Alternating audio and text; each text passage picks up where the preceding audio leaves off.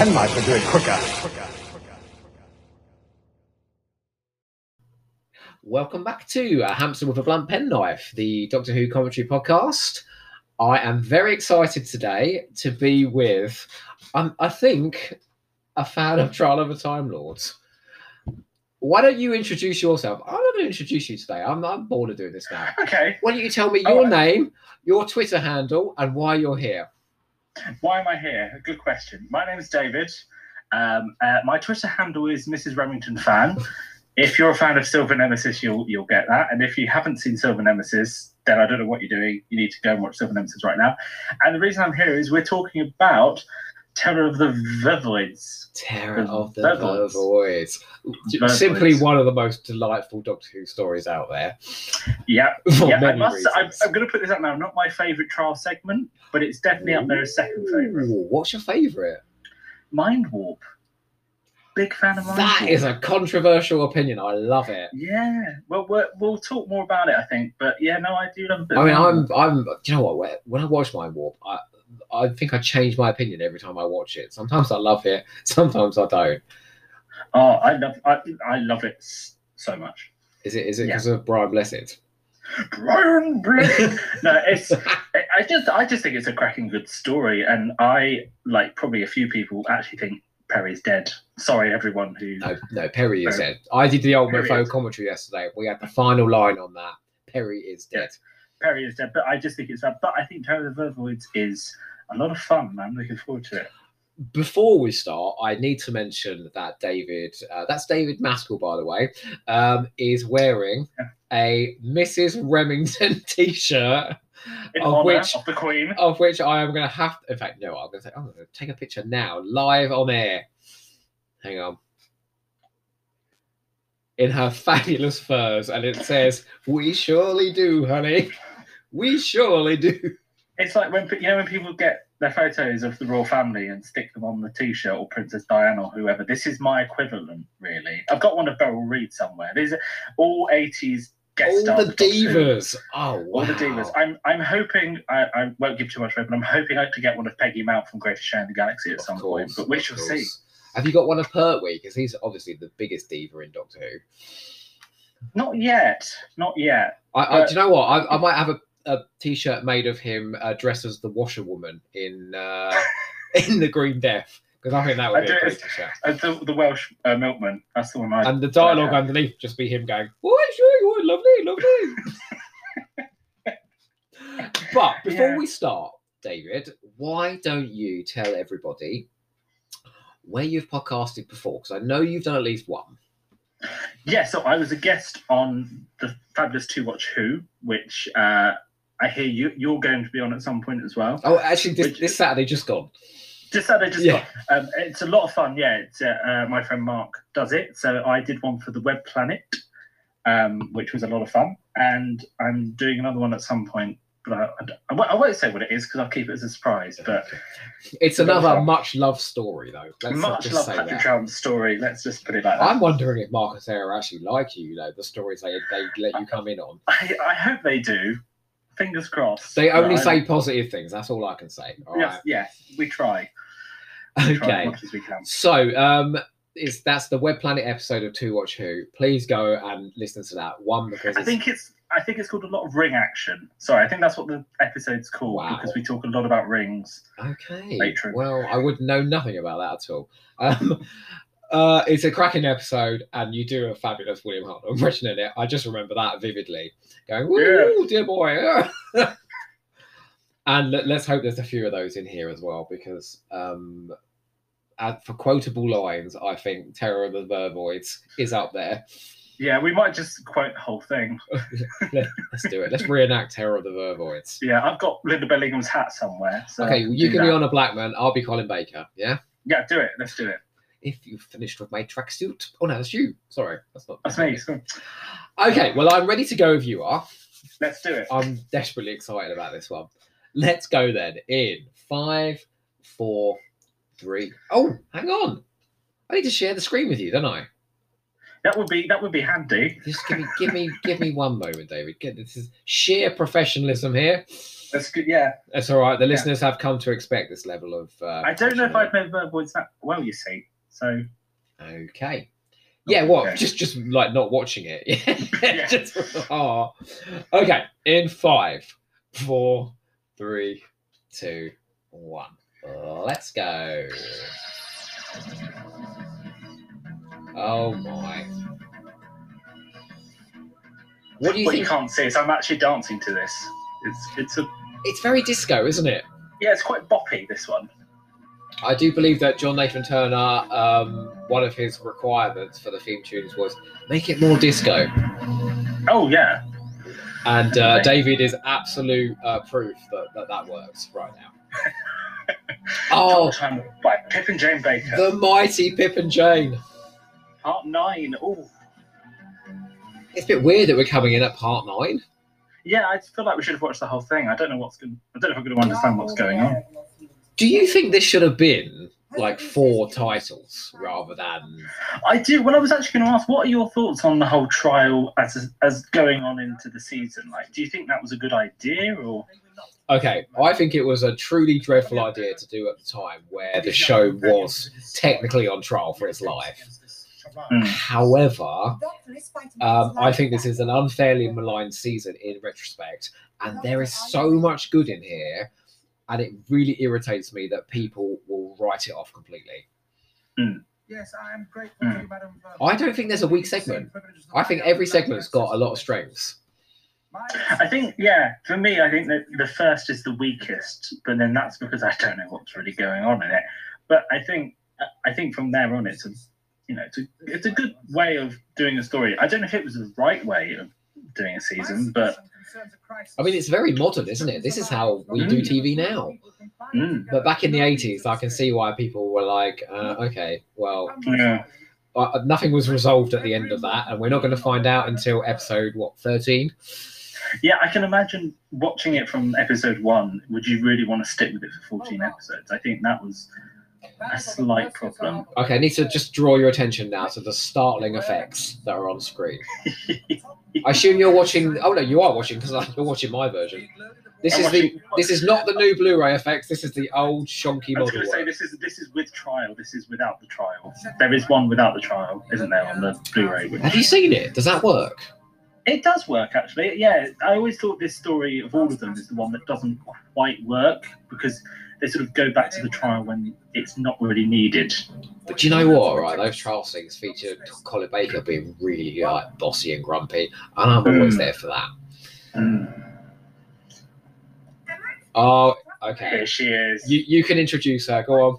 Here's, here is the legend that is Honor Blackman, who I abs- I don't know anyone who doesn't love Honor Blackman. No, she's one. Well, it's like it's like Diana Rigg, isn't it? It's like all the Avengers girls. Uh, Joanna Yeah. Lumley.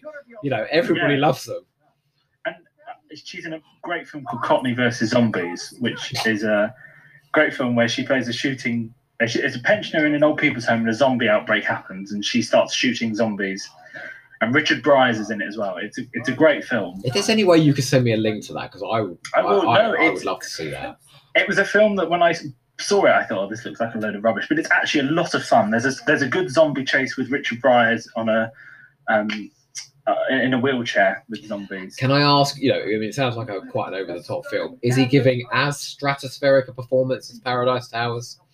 It, well, it's a better performance, but it was it quite sadly it was his last performance. But it's quite fun. Oh. In a way, it's quite fun to go where your last role was as a shooting pensioner in a zombie film. I mean, what a way to go! You know, what a way to go out. Thank God his last role wasn't the chief caretaker. Oh, caretaker number three, four, five, stroke twelve, subsection nine. Okay, so I'm glad you're here because um, it's I need somebody to bounce off these weird plot holes. Now she's God. cross about her key because she's been given the wrong key, right? Hmm. And she's got into the room. But how did she get into the room with the wrong key? I, I don't understand that whole thing.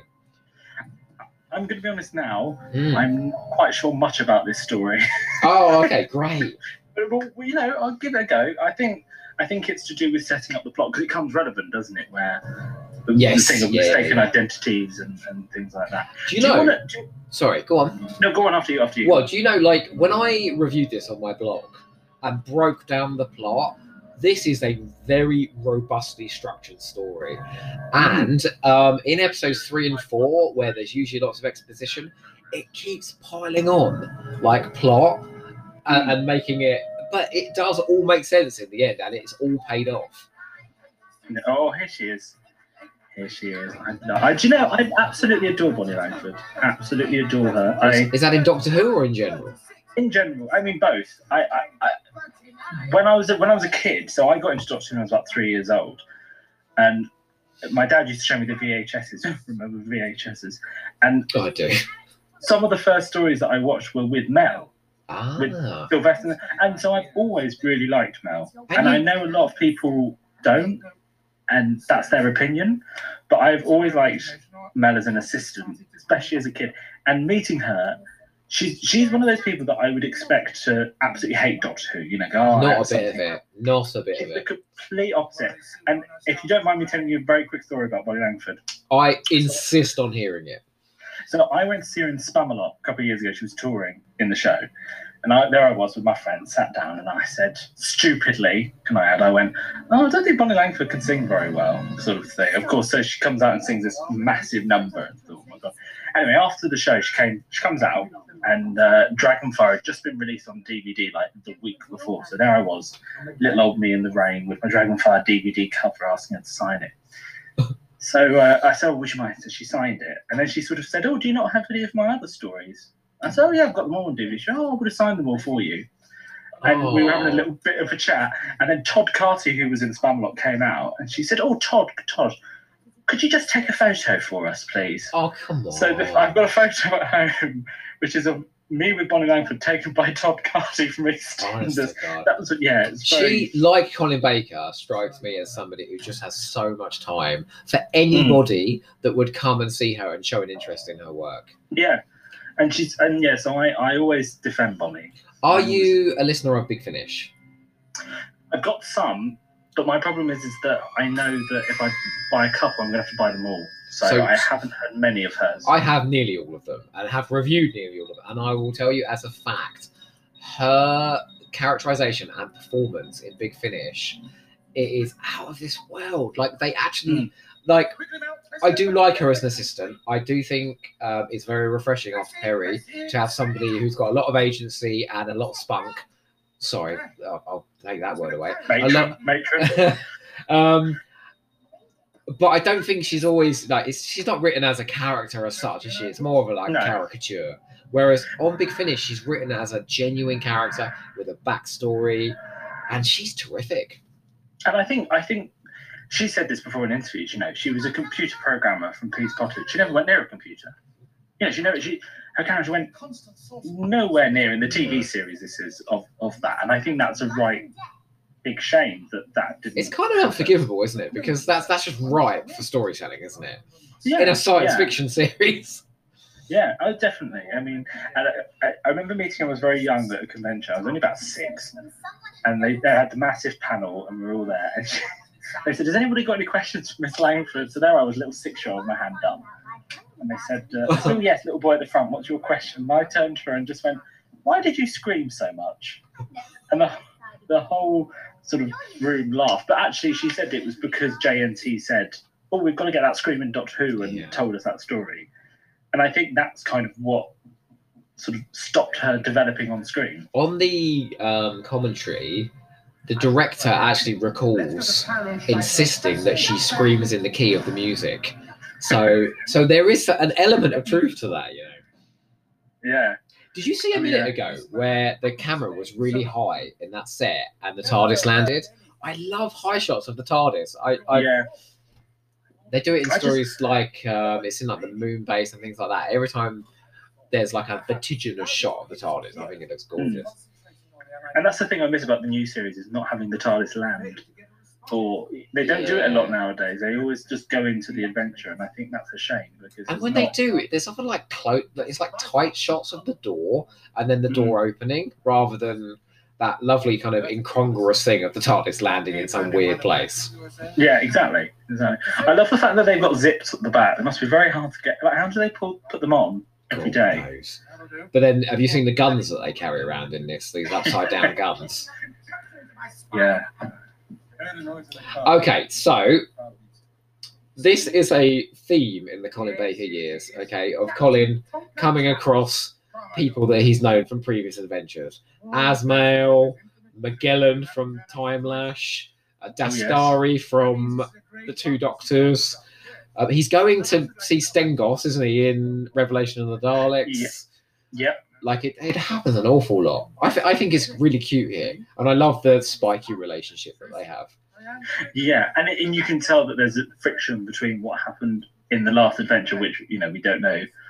Sorry, I've just noticed his eyebrows are black and he's got white hair. It's very off-putting. David, that is Michael Craig. How dare you? Michael Craig, The sorry, esteemed Michael. Michael Craig from Triangle of all shows. Craig. I, I, yeah, I've never seen Triangle. Okay, so I watched. I, so that was being repeated once. So I watched the first episode, and it was this dreadful like soap shot on video that was supposed to look like really sexy on a cruise ship.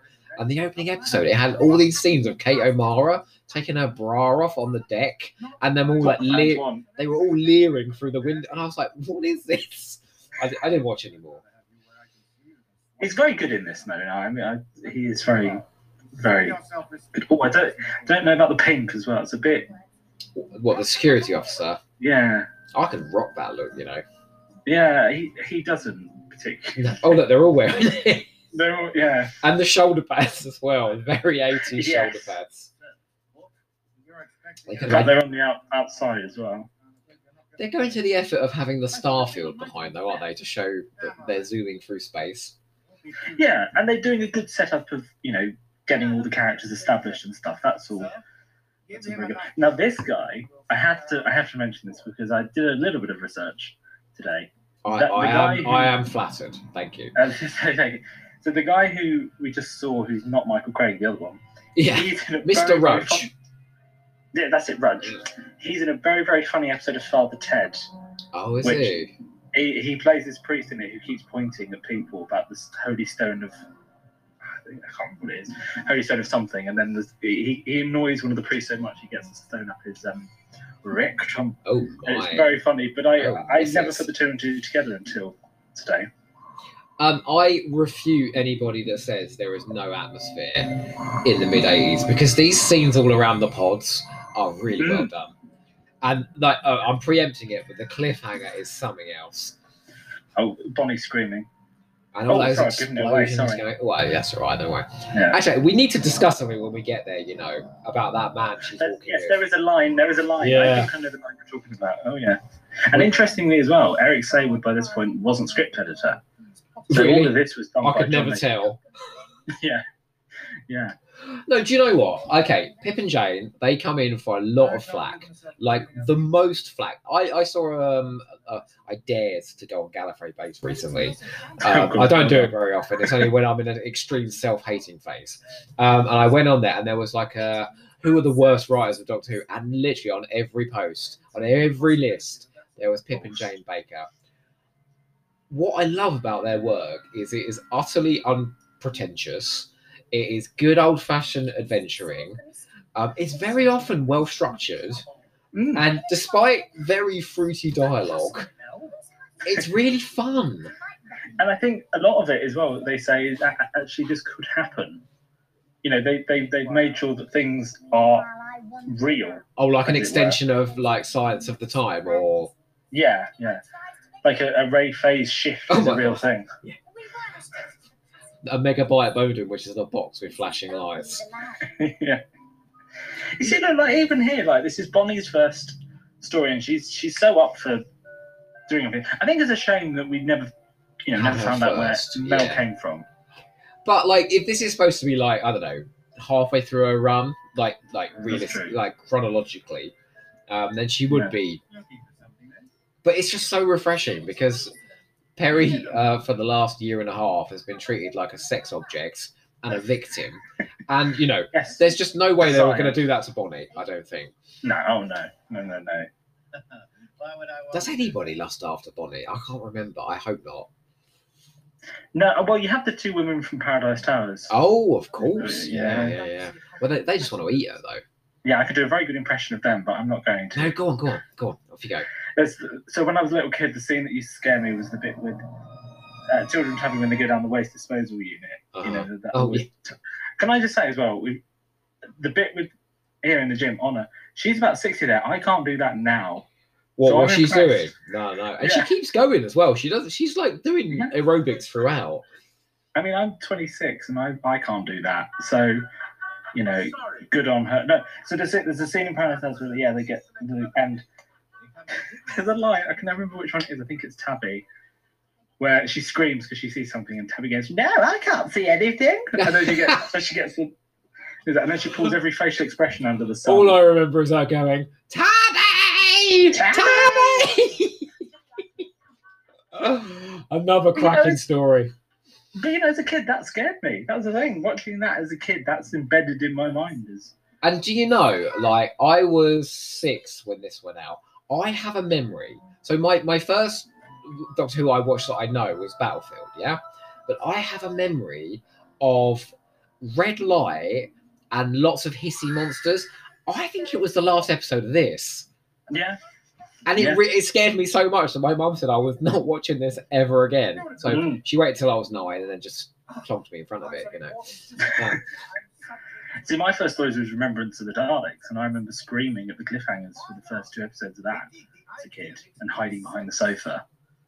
Yeah. great one to come in on as well. But yeah, and not knowing that the Daleks couldn't go upstairs, and you know, not knowing that the Doctor was going to be alive next week. That's the other thing. As a kid, you think, oh, that's the end of it. Yeah. I, I was convinced in Battlefield episode two that the, the girl had drowned.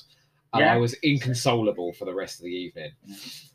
Um, can I, can just say, um, Colin Baker pulling the flowers out of his coat, yeah, to Janet and charming her like that. Like, people rat on Colin Baker for being this violent thug. In this story, he is as charming as the Doctor has ever oh been. yeah. Do we think Janet is a little nod to uh, Tegan? Janet the waitress, Maybe. Janet the air I'm still convinced Janet's the guilty party, you know, and that she got away with it. And then there's a missing scene where she's like, ha ha. You know, I, I, I put it all on, what's his name? Doland. But it was me all along. Do you know what is what's great about the murder mystery part of this? Is literally everybody is guilty of something. Yeah, yeah. There's not one person who's in. I think maybe the Commodore is innocent, but I think everybody is. Oh, and Janet. Oh, sorry, actually, we're, we're racking up a list now of people that aren't guilty. Yeah. But these three have all got something to hide. Oh, they? they're all they're all baddies. They're all bad guys. I mean, why would you? This is not the first time Honor Blackman was offered Doctor Who, you know. Splendid blood, wasn't she? Yeah. And do you remember that Yeah. line? No, no, no. B will have all the fun. And she did. I could, you know. Oh, she's great. You need a T-shirt with her on as well. Oh, uh, yeah, sausage sandwiches. I could say. Oh, beg your pardon.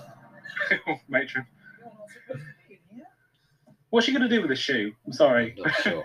Have you ever noticed in this story, right, how the cabins are really small, but the ventilation ductings are massive? Well, Whoever it's- it's- designed that spaceship Fight for their life. Maybe this is economy. Maybe you know. Maybe Honor Blackman is in the first class. I don't know. Right. Oh, I've just remembered. There's there's there's actually two cracking cliffhangers in this. Yeah. I can't yeah, remember. I'm trying I- to think what the third one is. oh, it's when, when when they're get to it. when they're going towards the eye. Oh, yeah. And even that's not terrible. no, no. So this is an interesting fact. I don't know how many people know this. So this might be a first on your podcast. Go for it.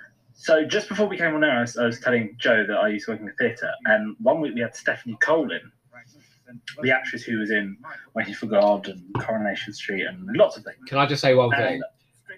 Stephanie Cole is one of my favourite actresses, so please do not destroy her credibility for me. no, no, no, no, no. This is no, this is something. Um, she's in a great episode of Inside Number Nine, which if you've Oh. not seen, No, they they did terrible things to her. I know, but I love it because it's like Stephanie Cole. It's just random. Her in Waiting for God though, that is a bravura performance. Yeah, yeah. She so she was she was in a show and she came out and I have a Doctor Who bag and she saw the Doctor Who bag and said, "Do you know I was offered the Doctor?" And apparently, she was offered the role of the Sixth Doctor after Peter Davison, and it was between her and Colin, and apparently JNT wanted her to do it. Or I think it was yeah, I think it was off for Colin, but apparently the head of BBC said they didn't want a woman to play it. So if didn't that get is it. true, I've never heard that. If that is true, that is a staggering fact. I mean that's that's come from the horse's mouth. That's what she told me. I'm just passing on what Stephanie Cole. Why would she lie? Why would you lie? Why would you make No. that lie up? You know. Because she's yeah, she said, "Oh, I've always wanted to be in Doctor Who," and then she said, "Yeah, I was once offered it." And so she would have done it. No, yeah, she said she would have done it. Yeah, she would love to have done it. They But, would have had to rewritten those scripts because I can't imagine her strangling Peri. Yeah. Could you imagine? Imagine the first female doctor, and the first thing she does is try and kill the companion. We'd try and kill Peri. I can see why she might try and kill Peri. Obviously, he's the one who's been pulverized. Oh wait, there's there's okay. There's some fabulous dialogue here, which I'm going to have to quote. Leave me to my peregrinations. You wish to pursue this completely arbitrary course.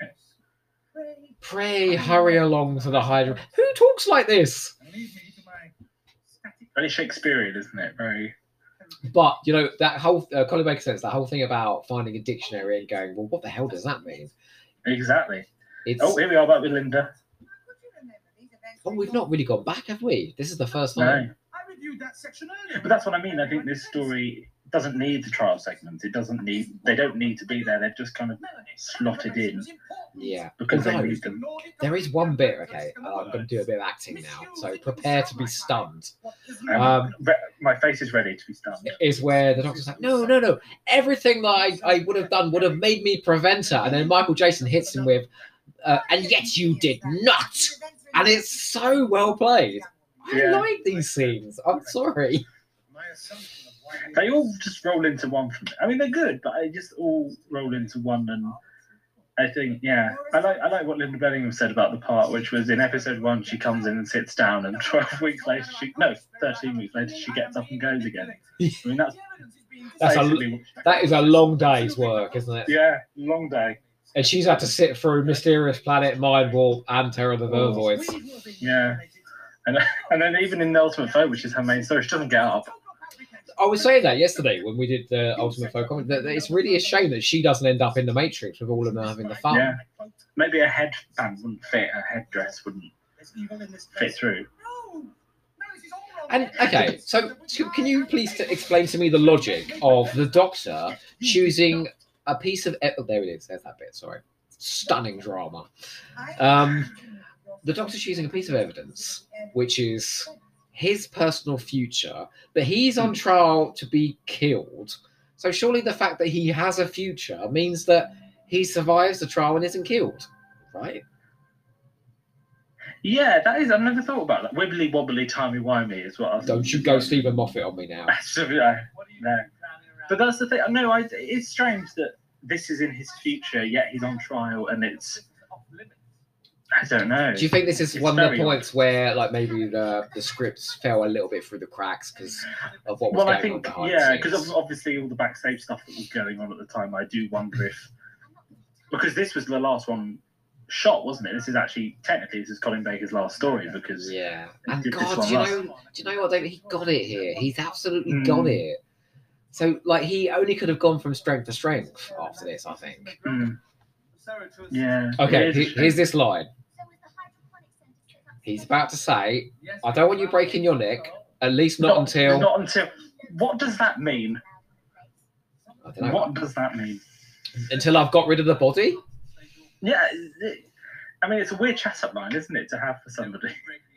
Well, I mean, I know a few girls that are not quite like that. But Well, this, look at this. Oh my word! and she's gonna she's gonna scream like you say to the cue of the. Like Uh, mass explosions, pods bursting open, Mel's having a hissy fit. it's blended with the theme, so we don't even realise. So that's a packed episode, isn't it? Can I? I can't believe that was 25 minutes. Thank you. That well, I'm going to attest that entirely to my company rather than the material. Yes, uh, yeah, yeah. That, that's exactly. There's Janet. What a legend. Yolanda, Clark- I've not seen her in anything else though. She's not a lot. She's not around anymore, sadly. She she only was very young when she died, about 10 years ago. I think. Oh man, I I was about to tell you another anecdote from the commentary. However, I am going to save it for episode two because we've only got about 40 seconds left to uh, of this segment. So let's fill the space by singing the theme tune. yeah, it is a banging. theme. It's, it's kind of whiny, but in a good way. Yeah, it's not my favourite, but it's you know it's It's better than Capaldi's whiny one. Oh, it's awful. tune in next week to find out what happens. Will Mel survive? Break her neck, or not unless